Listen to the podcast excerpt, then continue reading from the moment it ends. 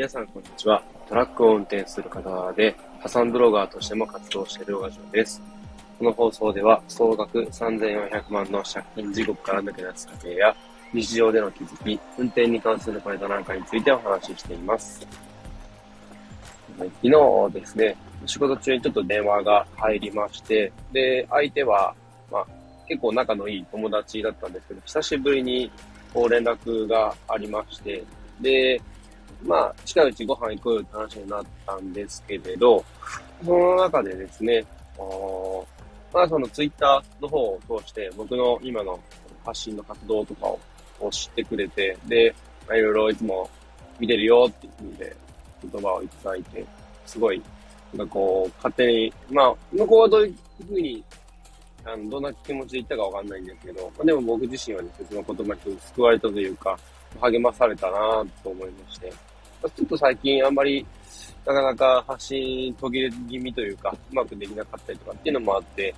で、しんどいなっていうこともちょっとあったんですけれど、まあその中で、見てるよって頑張ってるね、みたいな感じで言われるとですね、やっぱちょっと、こう、まあ、しんどい時にこう、なんか、救われた気分になって、ああ、やっぱちょっと、知らないとこでもやっぱ見てくれてる人やっぱいるんだなっていうふうに感じてですね、またこれから頑張っていかなきゃなっていう気持ちになりました。はい。こんなこんなですね、でですね、えー、今日は、えー、トラックドライバー、特に長距離、だいたい500キロ以上走るような長距離ドライバーとかですね、にを、えー、苦しめる法制度と、えー、割引制度についてお話ししていきたいと思います。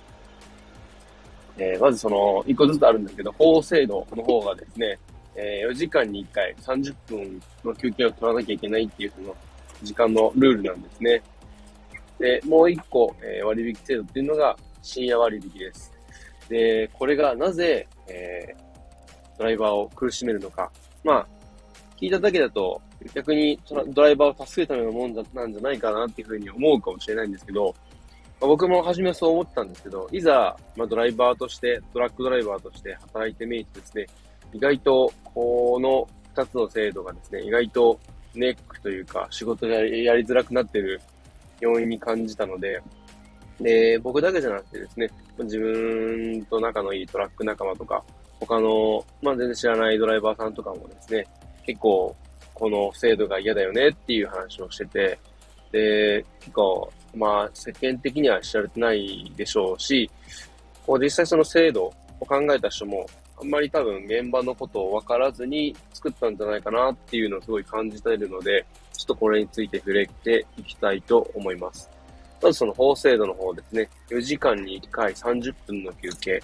4時間に1回30分ってことで、通称430なんていう風に呼ばれてたりするんですけれど、基本的に連続運転は4時間までっていう風に法律で定められています。なので、例えば話、積み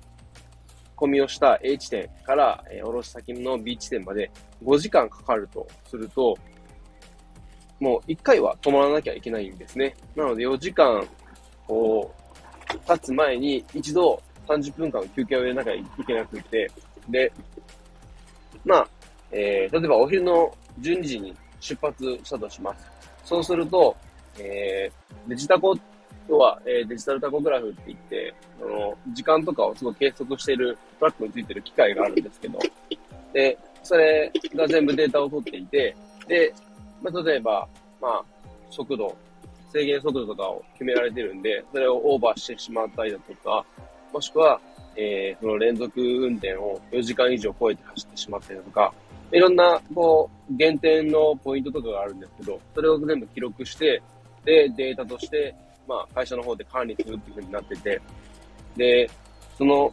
デジタコってやつが鳴るんですね。3時間30分のタイミングで、えー、連続運転がもうすぐ、こう、時間来ちゃうんで、早めに休憩取ってくださいねっていうで喋り出すんですね。なので、まあ、仮にさっき言ったように12時に、えー、ちょうどに出発したとするとですね、えー、午後の3時30分に、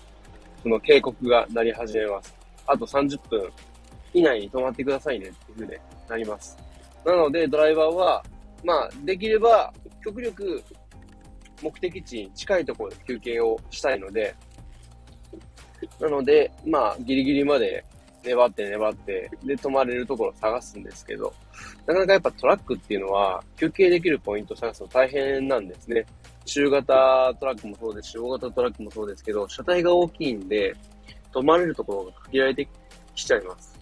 で特にコンビニとかでもですね、その、まあ、田舎の方とかだと結構、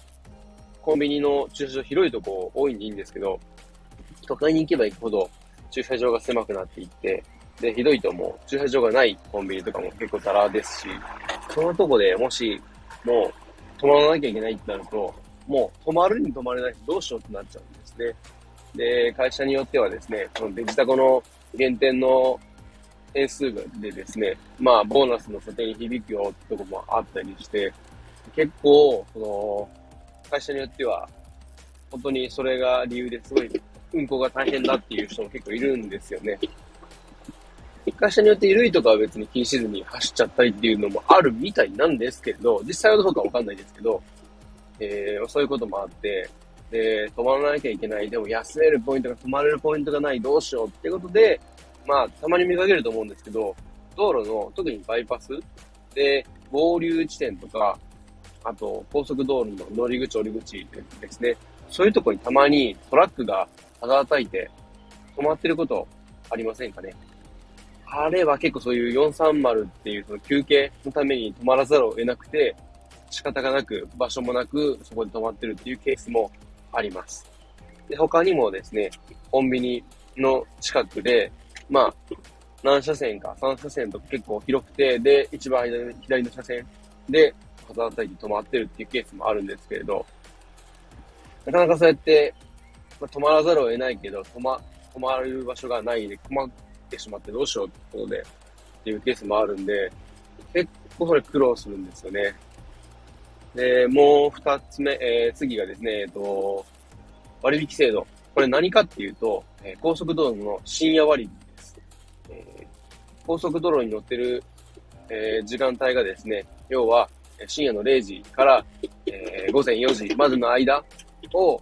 えー、被ってれば深夜割引ってことで3割引だったかな。なので、えー、まあ、長距離ドライバーとかとよく高速道路使いますけど、それがもし仮に高速代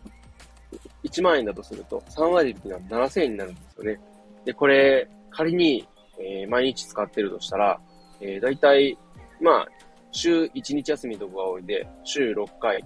で、4週間で24回。3000円で、えー、24、4回分って考えると、えー、6の7万2000円。7万2000円ですね、月に差額が発生するんですよね。結構これでかいですよね。ってことで結構会社の方ではですね、なるべく、えー、深夜落ちなんて言ったりしますけど、料金所を超えるのを、まあ、午前0時であれば割引効くんで、そのタイミングで料金所をくぐるようにっていう風にやっぱ指定が入ったりするんですよね。そうなると、次の朝、えー、おろしの指定時間が朝6時とかだったりするとですね、ドライバーはもう近くのパーキングで止まれたりとかすればいいんですけど、もしパーキングが、まあ、空いてなくて降りるしかないとかってなっちゃったりするとですね、本当その時間を待って、で、料金所の端っこの方で待ってて、で、時間が来たら、料金所のゲートをくぐって、降りてっていう風で、もうそうなると、えー、まあ、その 0, 0時過ぎにくぐって、0時10分ぐらいとかにどっかコンビニとかで泊まれたとします。その後、朝6時に、えー、荷物を下ろさなきゃいけないってなると、まあ5時半ぐらいには起きますよね。なので、睡眠時間が5時間20分とかそれぐらいしか取れなくって、で、やっぱり寝不足になってしまいますし、そもそもこれって実際はアウトなんですよね。あのー、休息時間って言って、1日の運行が終わった後、次の日の運行が始まるまでの間、8時間の休憩を取りましょうっていう決まりがあってですね。なので、もし、えー、0時ちょうどに運行が終わったとするとですね、次の日はもうご、えー、午前8時からしか運行がスタートできないっていう風になってるんですね。でもなかなかこれができない理由としてその深夜割引があってっていうので、なかなかこう、大変なんですよね。なので、まあ仕方がなく、その、高速を、まあ、使うポイントとかをですね、まあ、考えたりとか、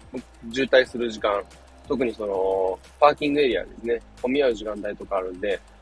えー、どこで休んで、でどこで、えー、降りるとかっていうのをすごい考えながら、まあ、やらなきゃいけなくて、結構まあ、それも一つ仕事の一つといえば一つなんですけど、なかなかそれが理由で、運行を考えながら走るっていうのが大変っていうのが